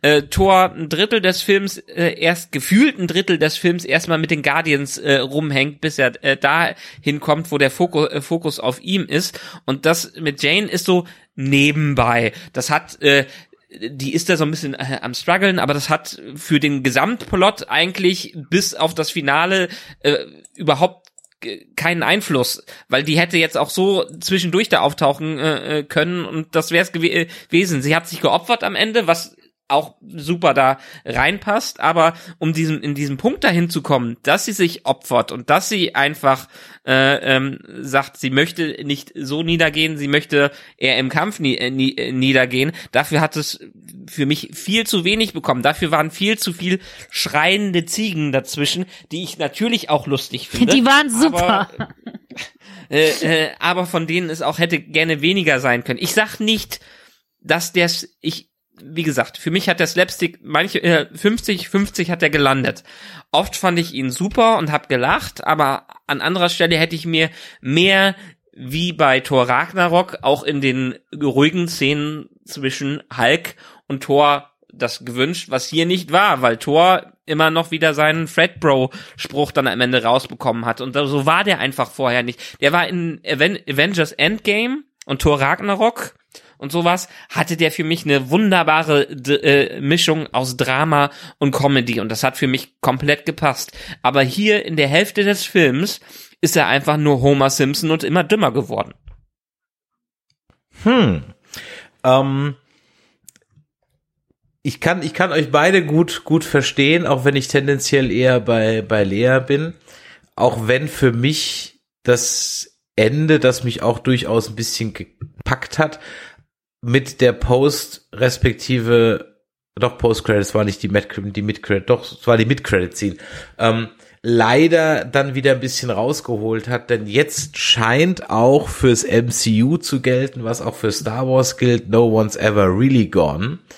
Und äh, jetzt haben wir also dann. Mm, ja, aber, aber, aber. Und, und Valhalla gibt's halt ja auch in den Comics, ne? Ja, ja, schon klar. Also, aber dadurch ist jetzt halt sag ich mal, der, der MCU-Tod auch wieder sehr, ja, also gut, wir haben die Grundregel, wenn du die Leiche nicht siehst, dann ist er sowieso nicht tot. Okay, Haken dran, ja, aber jetzt ist halt wieder, jetzt kann wieder jeder zurückkommen, in Anführungszeichen, denn die. Nö, du musst ja schon nach Valhalla kommen und ja, dazu gut, musst du, musst erstmal ein mächtiger kommen, Held werden. Aber wieso kommt dann Jane nach Valhalla. Also ich meine, sie ist kein Asgardien, nur weil sie jetzt Weil sie eine fucking hat. mächtige Heldin ist und darum geht es. Sie muss keine Asgardierin sein. Es ist in der nordischen Mythologie so, dass wenn du ein Held bist, kommst du nach Valhalla. Gut, dann kann halt also Tony Stark halt so auch wiederkommen. Wahnsinnig gut Ja, aber der hat halt keine, keinen Bezug zu Valhalla. Also du musst schon, soweit ich weiß, irgendeinen Bezug dazu haben. Okay. Was Ja. mich aber dann viel Also wichtiger hat ist, was, ja mich, was ich mich ehrlich gesagt gefragt habe, ist, kommt jetzt, und das fände ich lustig, kommt jetzt Old Loki auch? Sehen wir jetzt also Old Loki, also den toten, toten Loki und nicht nur die Variant? Sehen wir, das fände ich ja sehr spaßig. Nee, aber ich meine, wir haben es ja schon im MCU mitbekommen, dass äh, jede Religion und Rede, jede Ecke so ein bisschen ihren, ihren eigenen Himmel und ihre eigenen Götter hat. Das hat es ja hier noch mal deutlicher gemacht äh, durch das äh, äh, äh, Gipfeltreffen der Götter. Wir haben eine ganze Menge. Afterlives. Genau, kannst es du gibt eine ganze Menge. wo du äh, willst. After, genau, du kannst, du kannst es dir aussuchen und es ist so ein bisschen wie hier bei unserer Religion. bist du äh, Muslim, kommst du in den Himmel, bist du ein Christ, kommst du in den Himmel, äh, bist du ein Bud- Buddhist, kommst du in den, äh, äh, in den Himmel. Und da ist es jetzt einfach nur realisiert, dass jeder quasi mehr oder weniger seinen eigenen Himmel fand, ähm, hat und äh, das hat mich jetzt an Valhalla jetzt ehrlich gesagt nicht gestört. Es muss ja nicht heißen, nur weil jemand in den Himmel kommt, dass er auch wieder zurückkommt. Und wir haben, es sind Comicbuchfilme eben. und in den Comicbuchfilmen ist einfach nie jemand wirklich tot. Schau dir an, wie oft Superman Das gestorben stimmt, ist und wiedergekommen ist und äh, alles. Und das wird uns zwangsläufig hier auch erwarten, wenn nicht ein Schauspieler wie Robert Downey Jr. ganz aus, äh, äh, aussteigt und es nicht mehr machen will. Die dann aber Ja, es liegt aber Geld auch jetzt ein bisschen am MCU, ne? Dass, äh, dass man halt das Multiversum jetzt einfach hat. Also, das ist halt auch eine easy excuse. Da hast, da hast du natürlich recht. Wer mich begeistert hat, und vielleicht können wir uns ja da wenigstens drauf einigen, ähm, und das ist für mich also bisher einer der stärksten Bösewichte gewesen, war durchaus Gore the Butcher, the God Butcher, der Gottschlechter. heftig. Ähm, das war richtig gut. Zum einen super geil gespielt von Christian Bale. Ich meine, der birgt ja durchaus immer für, für ein gutes Acting. Aber der hatte auch nachvollziehbaren Beweggrund. Also das war einer der wenigen MCU-Bösewichte, wo man wirklich sagen kann, okay, ja, du hast dich da durchgekämpft, deine Tochter ist in deinen Armen gestorben und dann triffst du noch im wahrsten Sinne des deines, deinen, Gott und, und der sagt dann, hey, was willst du eigentlich, ja? Da kann ich durchaus verstehen, dass ähm, man da dann äh, den Weg geht, den er geht. Da hätte ich mir vielleicht ein bisschen mehr gewünscht, dass man dieses Necros einen Ticken früher erklärt, weil ich habe es am Anfang gar nicht mitgekriegt, dass der sich geschnitten hat, weil ich gerade irgendwie in meinem Popcorn rumgenüppelt habe und dann weiß ich, hä, was, wie, wo ist jetzt los? Und vielleicht weiß das ja jemand von euch. Ich habe mir das äh, sagen lassen, dass das Necros ja sozusagen sowas wie Venom ist, also ein Symbiont oder zumindest von den Symbionts erschaffen wurde. Und da soll Das es oder könnte es dann genau das Necrosword und da könnte es dann wieder ein Tie-in zu Black Knight und seiner Ebony Blade äh, geben, die wohl auch aus dem gleichen Material ist und diese Schwerter alle irgendwie ein bisschen verflucht sind und wer da länger sich mit beschäftigt, dann kommt nie was Gutes bei raus. Aber können wir uns Absolut darauf einigen, dass der, dass der Gore ein, ein glaubwürdiger oder guter Bösewicht war? Voll, das war so gut. Ich mag Christian Bell eigentlich überhaupt nicht ähm, und fand den in seiner Rolle so krass. Also ich hatte richtig Gänsehaut. Ich hatte teilweise sogar so ein bisschen Schiss vor dem und ich bin ja absolute Horrorfilmguckerin. Aber oh, wie der den gespielt hat. Ey, mir ist richtig eklig geworden, ne? Was auch ein bisschen daran liegt, dass es halt um Kinder geht. Da wird einem schon mal eher schlecht, so finde ich. Aber holy shit, das Character Design und so, also pff, hart. Kann mir jemand mal erklären, warum der jetzt die Kinder entführt hat? Das habe ich irgendwie nicht ganz gecheckt. Das hatte auch irgendwie so Keine mit Tor da halt hinkommen. Einfach nur um so, Tor ne? anzu, einfach nur deswegen. Okay, okay. Also es hätte auch ein Kind gereicht, ja. Also Heimdalls, Heimdalls Sohl hätte vielleicht alleine auch gereicht. Das war ja übrigens Fun Fact. Das waren ja alles fast, äh, alles, fast alles Kinder von Cast-Membern. Ne? Total süß, ne? Also, ich muss sagen, die Anfangsszene hat mich sehr gepackt. Fand ich gut eingeführt. Und auch Christian Bale, ich meine, man hat gemerkt, wie er jede Szene einfach rauskostet. Allein dieses Minenspiel, was er da reingebracht hat. Richtig grandios. Aber auch hier ist für mich dann wieder viel am Ende verloren gegangen, weil wir bekommen diese tolle Intro-Sequenz äh, für ihn und wir bekommen die großartige Backstory und dann im Rest des Films kommt er nur in Nebenszenen vor, weil er, also hätte man das am Anfang nicht gehabt und hätte man ihn dazwischendurch reingeschnitten, wäre er generisch bis zum geht nicht mehr gewesen. Es ist am Anfang und so ein bisschen am Ende. Der hätte man auch nicht wo man- gefühlt. Mhm. Ja, hätte man, hätte man auch nicht gefühlt. Äh, am Anfang und am Ende kommt, kommt das mit rein, aber ähm, ich, ich hätte mir gewünscht und dafür gerne auch wieder mehr Slapstick raus, dass man seine innere Zerrissenheit ähm, und auch seinen Zerfall, weil er leidet ja auch darunter, dass er äh, quasi draufgeht, indem er das Necrosword äh, äh, benutzt. Das ist das ja eine ganz krasse Parallele äh, zu Jane äh, äh, Foster. Ähm, das ist das, ist komplett verloren gegangen, weil man ihn immer nur kurz im Hintergrund bei den Kämpfen sieht und noch nicht mal in einer Szene, wo er mit den Kindern spricht, wirklich in einer Szene. Und das das, das war's. Oder vielleicht waren es äh, mittendrin und äh, am Ende.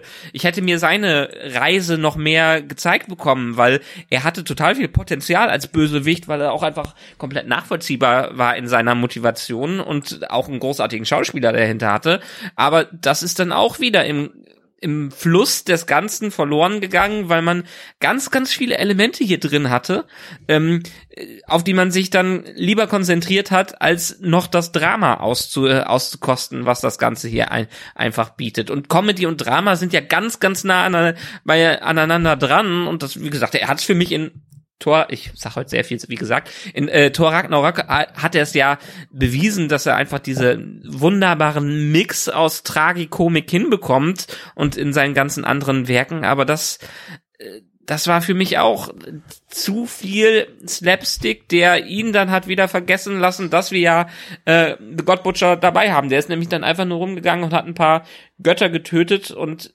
scheinbar auch ohne ohne gewisse Ziele, die er dahinter hatte. Er hatte einfach nur sich, sich jeden geschnappt, aber er wollte ja irgendwo hin und das hat man auch nicht gut, ge- für mich nicht gut genug rausgeholt und das fand ich sehr, sehr traurig, dass äh, der am Ende leider sehr im Gesamtrauschen auch noch untergegangen ist.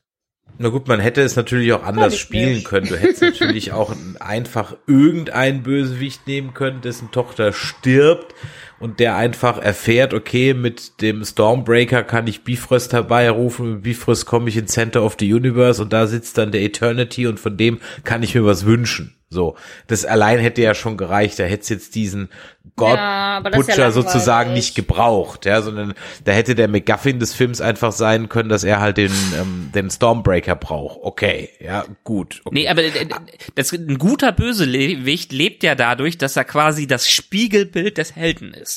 Und das Ja. ist ja hier einfach. Ähm, äh, Gore the God Butcher will die Götter töten und geht äh, dabei drauf, weil er eine äh, Tragik hat. Und äh, Jane, Jane Foster hat die Möglichkeit, äh, auch zu helfen, während, äh, während, während sie quasi im Hintergrund äh, versiegt, nutzt ihre, äh, ihre Kraft aber für Gutes, um das äh, eine, einzusetzen. Und dann hat man weiterhin Thor, der sein Beziehungsdrama mit seinen äh, Hä- Hämmern hat.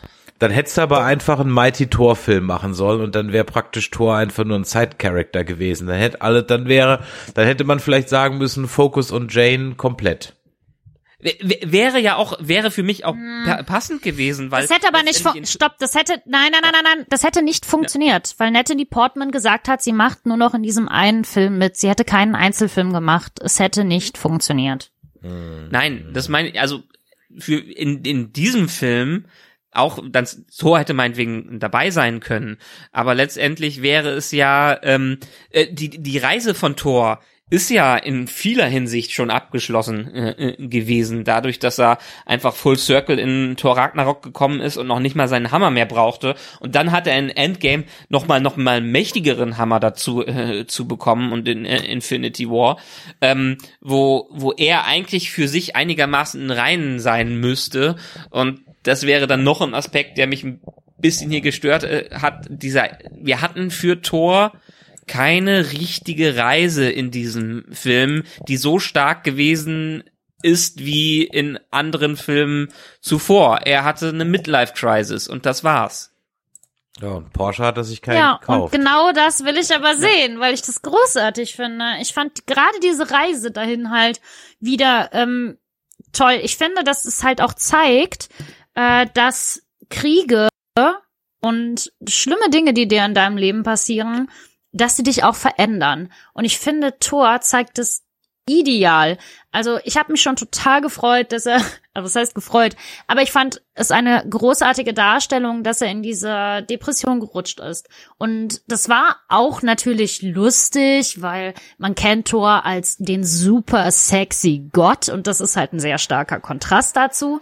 Und ich finde es einfach gut, dass auch jetzt nochmal eine Veränderung kam, dass er tatsächlich von diesen Dingen, die negativ beeinflusst haben, versucht, anders umzugehen. Und zwar unter anderem mit Humor. Und das finde ich einfach richtig, richtig gut. Es zeigt einfach wirklich ähm, perfekt für mich eine ähm, PTSD, also eine äh, posttraumatische Belastungsstörung. Könnten wir. Ja, gut, aber die hatte er ja auch in, ähm, also die, da ist, da wurde ja in Endgame mit mit angefangen, wo er einfach damit zu kämpfen hat. Und am Ende war er weiterhin der Fat Thor. Für mich hätte Fat Thor nicht in einer äh, Montage, in einer zu, Zusammenschnitt am Anfang rüber sein können. Vielleicht für mich hätte das die Reise für ihn sein können, aus dieser weiterhin vorhandenen Krise rauszukommen, in die er in äh, dem ganzen Thanos Ding gestürzt worden ist. Also da um dann am Ende vielleicht, aber dann äh, um dann am Ende über den Tod von Jane wieder sozusagen back zu wieder wieder sein nächstes Trauma zu kriegen. Okay, hätte man so spielen können, aber dann ist der Film auch nicht tor und lustig, sondern ist es der Schicksal, das Schicksal ist ein mieser Verräter. Also ja dann. Genau und deswegen finde ich ja das das ja Vorteil so von genial, Taika dass so viele schlimme ja. Schicksalsschläge kommen und der kriegt das halt hin, das trotzdem lustig zu gestalten. Ja, Oder zumindest- deshalb, Jojo Rabbit ist ja das beste Beispiel als einer der Ja, Filme, total, wo, wo absolut. einfach dieses krasse Drama mit dem Comedy-Aspekt mit drin ist, der einfach eine, eine Albernheit mit drin hat, die funktioniert und äh, immer noch weiter. Für mich hat diese Albernheit einfach zu viel Überhand in diesem Film genommen, weil ich glaube, äh, dass sie im Hintergrund äh, einfach zu viel Spaß mit sich selber hatten und man sie hätte ein bisschen wieder reinholen müssen. Okay, also ich bin, ich bin, um das vielleicht mal noch kurz ab, abzurunden, ich bin schon, ich bin hin und her, ich kann beide eure Standpunkte verstehen. Mir war es an manchen Stellen auch etwas zu albern, beziehungsweise, nein, ich will nicht sagen zu albern, sondern man hat, und das matcht ja dann mit dem, Michael, was du gerade eben gesagt hast, ich hatte schon das Gefühl, dass die manchmal so da saßen, zum Beispiel, als sie dann in dem, in dem Omnipotent Planet da sind, Omnipotent City sind, dass da bestimmt einer gesagt hat, ist das nicht zu viel? Ist da übertreiben wir es nicht gerade? Und irgendeiner gesagt hat, ah, fuck it, ja. Und äh, das hast du schon an, an der einen oder anderen Stelle gemerkt, dass sie einfach gesagt haben, so, ah, komm, fuck it, ja, und mach einfach, go ahead, wir machen hier großen Kindergarten und äh, ist egal, ja. Ähm, so, von daher, ja, bin ich ein bisschen hergerissen. Ich fand halt leider am Ende den Tod von Jane ein bisschen bedeutungslos. Das hm, hat mich so ein bisschen schade Nee, zurückgelassen, weil, wie gesagt, sie halt dann da doch noch irgendwie dann rumhüpft und zumindest jetzt die Optionen offen sind. Aber wir warten draus, was sie machen. Lass uns doch noch ein bisschen wenigstens über äh, ein paar Implikationen reden, die der Film dann noch mal hat, bevor wir den Podcast für heute dann beenden. Über Valhalla haben wir Ja, wir müssen die gesprochen. Kiste mal zumachen, wir drehen uns im Kreis. Genau. ich, Ähm, weil- deswegen lasst uns noch mal ein bisschen- ist halt das Schöne, ne? Diese Ja. Diskussion einfach. Absolut, also ich liebe das. noch- lasst uns noch ein äh, bisschen mich mit inhaltlich Michael anzureihen. Lasst uns noch ein bisschen inhaltlich streiten und weniger über den Film an sich, sondern vielmehr inhaltlich oder einfach ein paar Fragen beantworten. Denn eine Sache habe ich nicht ganz verstanden. Vielleicht könnt ihr mich ja aufklären oder vielleicht haben wir ein Plothole entdeckt. Ähm, denn meines Wissens, und ich habe es auch nochmal nachgeguckt, also es ist so, sagt ja Odin in, glaube im ersten Tor, spätestens im zweiten, dass sie ga- ganz eindeutig, dass Askadiens keine Götter sind. Also er sagt ja wortwörtlich. Und der Thor hat ja auch kein goldenes Blut wie die anderen Götter. Warum ist er dann also trotzdem Ziel vom God Butcher? Das habe ich nicht so ganz gecheckt. Weil dann wären wir wieder Naja, bei dem, was ich Thor gerade ist eben sagte. ein Er Gott. halt, ja, nee, ist er Odins Sohn. Ja, aber Odin Ja, sagt ja doch. ganz klar, Asgardiens sind keine Götter. Er sagt ja wortwörtlich, wir sind keine Götter, wir leben einfach. Ja, ja, ja, ja. Damit ist aber gemeint, die generellen, die Leute, die in Asgard leben. Also generell, die Asgardier sind keine Götter. Also es gibt praktisch Odin, Menschen, Thor, Loki und. Freya und dann gibt's aber noch die normalen Bürger und die sind halt keine Odin. Genau. Ah, Okay. Ja. Nee, das sind keine Götter. okay. Fertig. Ende der Erklärung. Ja, alles gut, ja. Ich habe keine bessere, also von daher soll mir das ja recht sein. Ähm, Das Wie- ist die Erklärung. okay, dann, dann, dann, dann, soll, dann ist das die Erklärung. Ähm, möchtest du auch noch über äh, äh, Chris Hemsworths Hintern reden? You flick too hard, war doch damn it. Hat, Weiß ich nicht, er war halt. fand das schön. War Also halt echt schön. toll. Äh, nackig zu sehen hat Spaß gemacht. War Eben. einfach super Ja. lustig. Ähm, ich fand die, die, die Omnipotent City fand ich irgendwie. Erzählt mir mal euren Eindruck von Zeus Russell Crowe. Ja, Er ist halt ein bisschen auseinander. Ja, ich meine, aber der wird uns ja jetzt Ach, es entscheiden. ist ja jetzt Sport- wichtig, genau. Genau, der wird uns noch begleiten. Herkules und er, die- das wird jetzt halt wichtig. Und das sind ja auch Charaktere, also Herkules kommt ja auch in den Comics vor und der ist ja auch echt super wichtig in diesem Avengers-Kosmos. Es ging halt eher darum, dass man, glaube ich, sagen muss, okay, wenn es Herkules und Co. gibt, dann brauchen wir halt auch einen Zeus. Und es war lustig und es war cool, dass Thor den so angeblich einfach gekillt hat, weil damit hat man nicht gerechnet, meiner Meinung nach, weil, hallo, Zeus, der Gott aller Götter sozusagen. Ja, es war halt ein bisschen schwach, dass er am Ende wiederkam, aber er ist halt der Gott aller Götter, also. Ich meine, ich fand, ich fand's, ich meine, das hat den Punkt unterstrichen, den einfach Gore the God Butcher machen wollte, dass äh, die Götter einfach nur eine, eine Lachnummer von sich selbst sind und ähm, überhaupt keine Ja. Relevanz im gesamten Universum haben. Deshalb von daher äh, fand ich die Szene, also das war für mich einer der besseren Dinge in diesem Film, der mir gefallen hat. Dies, was ich aber auch hätte gut rausstreichen können, um andere Aspekte hervorzuheben. Mhm. Äh, was, was mir in den Zusammenhang mit dem Götterkram dann nochmal und bei den doch ja recht längeren Szenen äh, auf der Erde aufgefallen ist, dass von diesem, von diesem Halbgeburt, von diesem halben Celestial, der jetzt auf der Erde da rumhüpft und aus dem Meer ragt, da redet niemand mehr von, ne? Ähm, der ist weg. Das, ist, wird auch Ja. nicht mehr erwähnt, ne? Das, das Ding ist irgendwie, du, ja, ich kam nur drauf, weil er im Hintergrund in äh, Omnipotent City 2 zu sehen waren, deswegen. Ähm, Er ist, okay. Also ein Celestial wird ja auch erst dann gefährlich, wenn er aktiviert wird. Also von daher. Ja, ha haben wir ja noch mal Glück gehabt. Ähm, dann hatte ich mir hier jetzt noch notiert, naja, das heißt, wir sehen dann jetzt, wann denn im Tor 5 dann Herkules versus Thor oder sehen wir Superhelden gegen alte Götter, weil die Superhelden die neuen Götter sind?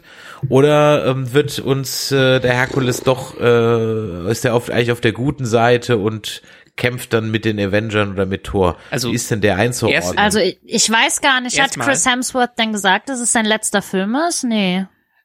Also, die Sache ist, ähm, die Endcredit-Szene nicht Taika Waititis Ding.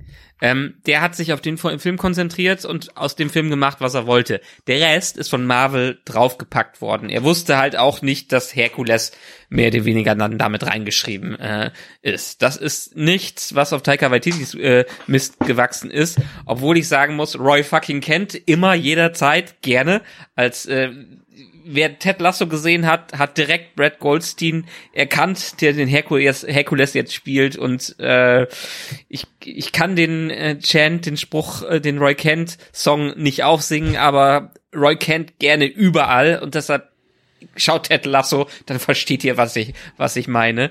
Ähm, ganz, ganz, ganz, ganz, ganz, ganz großartiges Casting. Ähm, aber das ist wirklich was, was am Ende draufgesetzt wurde und die haben noch keine konkreten Pläne für äh, Teil 5. Chris Hemsworth hat gesagt, er macht so lange Tor, wie er daran Spaß hat. Es ist, also er sagt nicht, morgen höre ich auf, sondern er hat immer wieder besch- für sich selber bestätigt, wenn er Bock drauf hat und äh, sich weiter so austoben kann, gerne ist er jederzeit dabei. Aber er und Taika Waititi hatten bisher keine konkreten Pläne für äh, Teil 5. Das, was angeteased wurde, ist alles Kevin Feige und Marvel. Okay, das heißt, da wird dann wahrscheinlich, also gehen wir davon aus, dass am Ende des Tages, wenn der Scheck stimmt, dann hat er auch noch Spaß bei der Sache. Ne? Also, Ja, aber sagen, sagen wir mal so, wir haben ja auch schon Endcredit-Scenes, die nirgendwo hingeführt haben. Siehe der erste Doctor Strange-Film mit, ähm, wie hieß er, dem Bösewicht, der dann nur eine Nebenrolle in Teil 2 hatte. Ich warte ja immer noch Mordo. auf Galactus und, äh, und auf Mephisto, aber das, das wird nie kommen. Das wird leider nie kommen. Ja, ähm, jetzt hören wir uns ja, also danke ich euch beiden schon mal für diese lebhafte Diskussion. Ähm, bin mir nicht sicher, ob das einer meiner Favorites wird, ähm, obwohl zumindest der Soundtrack, weil man kann nie genug Guns N' Roses in einem Film haben. Äh, wo- da frage ich mich auch ein bisschen, wo, Oh, wo das, yes. wo das herkam. Aber okay, ich habe ich hab nichts gegen, ja, soll mir soll mir recht sein. Von daher alles gut. War ein solider Tor. Ich glaube, wird sich irgendwo im Mittelfeld des MCU einreihen.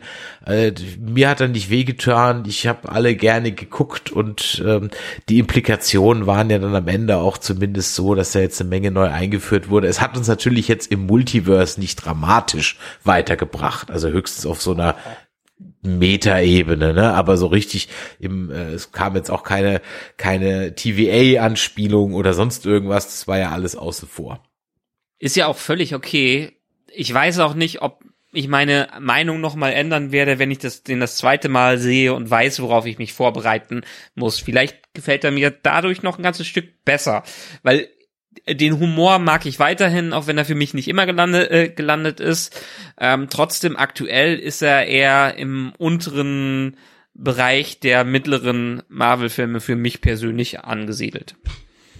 Und Lea, bei welcher Stelle der 3780 Marvel-Filme wird jetzt Thor, Love and Thunder? Oh, oh, Love, stimmt, könnten wir noch kurz über Love reden? Könnten wir noch kurz über Love reden? Ja, warte, darf ich kurz noch meine Bewertung da lassen? Darfst du auch geben und dann Ähm, reden wir noch über Love. Ich glaube schon im oberen ein Drittel, ein Viertel. Ich könnte es jetzt aber nicht genau ranken. Also er ist schon oben, aber ja, es ist für mich halt, jeder Film, in dem Scarlet Witch drin ist, ist für mich halt schon immer noch eine andere Sache. Aber egal. Ich liebe, liebe, liebe Love. Oh mein Gott.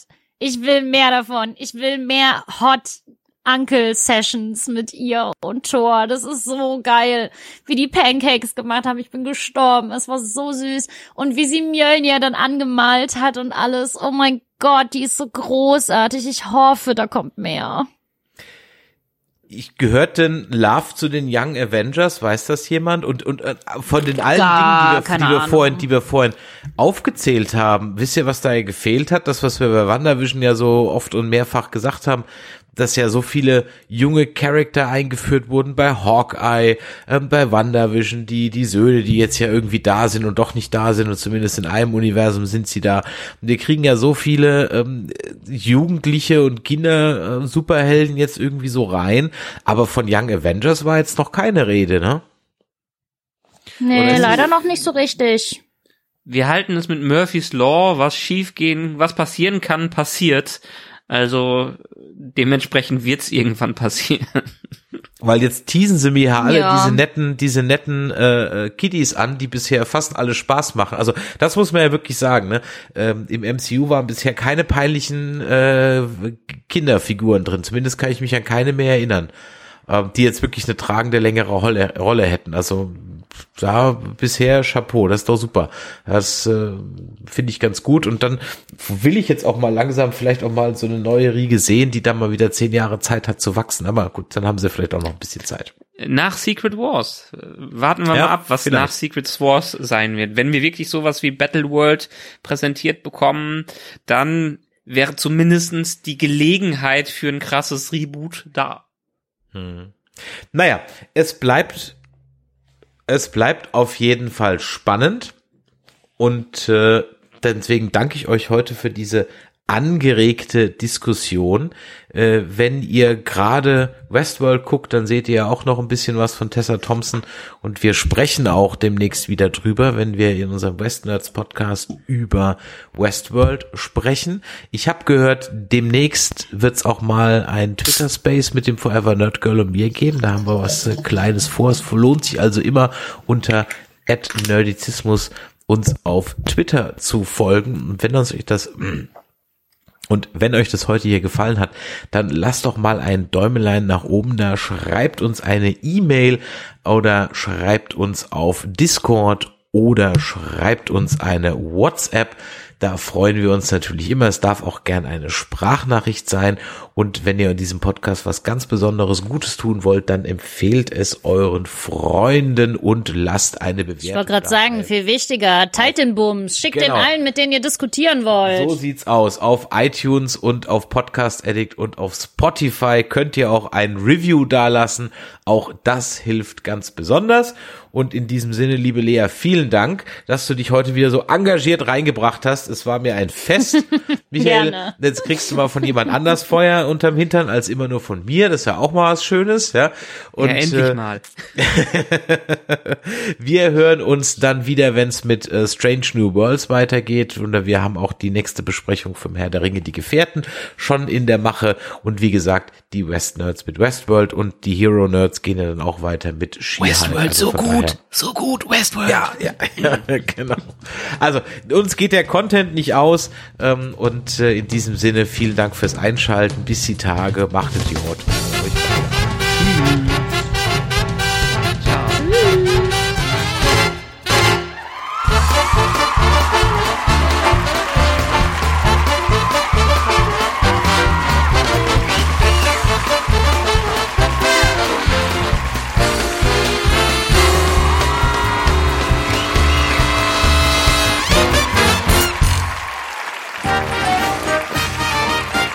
Eine Produktion des Podcast Imperiums.